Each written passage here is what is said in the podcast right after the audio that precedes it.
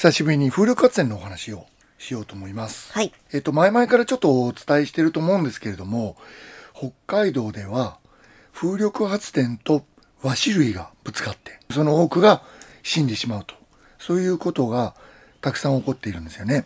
で、これはあの一般的にはバードストライクと言われているものです。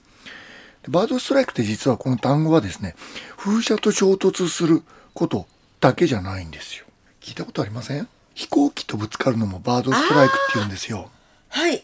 あの、全くこの風力発電とかのことを知らない方々とお話をする、例えば本州とかで、今日はちょっとバードストライクのお話をしましょうっていう話になると、ああ、空港で飛行機がこうぶつかっちゃってエンジンに吸い込まれちゃうあれですね、はいっていういや違いますと。そこから入るんです。はい。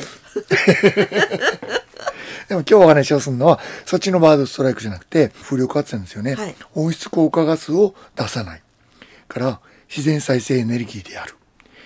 そもそも風だからエネルギーいらない。なんかいいことだらけで、よくテレビなんかでは、こう風車がね、エコなイメージとして出てきますよね。はいもうだって私先生に以前お話聞いてからそういうのを認識改めました。一方で、その、エコであることには間違いはないんですよ。でも最初動かすのは電力必要だって。そうです。行政がね、新しい省が再生可能エネルギー、温室効果ガスを出さないエネルギーに徐々にシフトしていきましょうというのを目標の年を決めて発言したんですよね。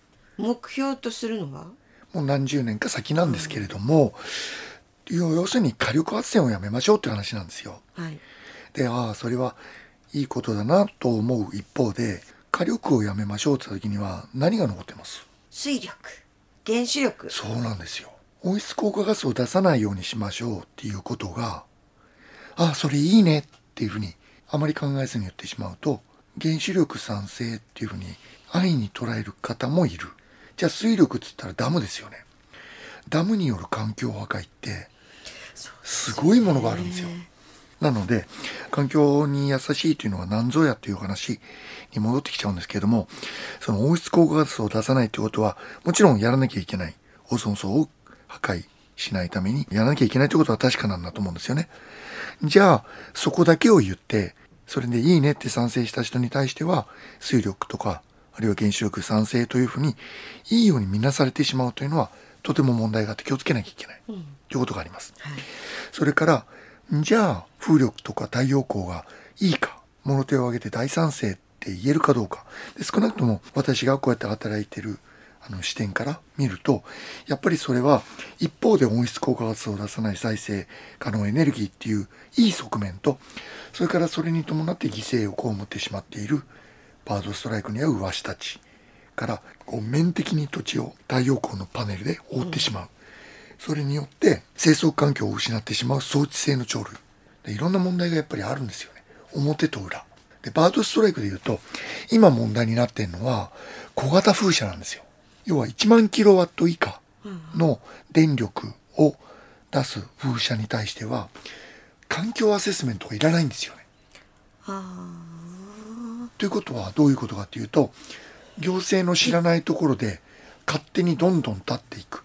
行政も建てられてから分かるとか北海道の場合はとても広いところに作りますよっていうことを提示してしまうと実際その土地のどこにどういうものが作られるっていうのを行政であっても把握しきれてない。わからないんだ。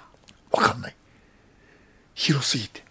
小型風車って見た目どうなんですか？私たちが知ってるよく海岸線で見る大きいのありますよね。大型風車とは別ですよね。高さがもう本当に80メーターとか100メーター近いああいうものとは違うんですけれどもせいぜい10メーター20メーターとかっていうものが作られる、じゃあそれが影響本当にないのか？要はその事業者からするとわしを上飛び越えるよと言うんですけれども、果たしてどうかっていうので僕も調査をしました。はい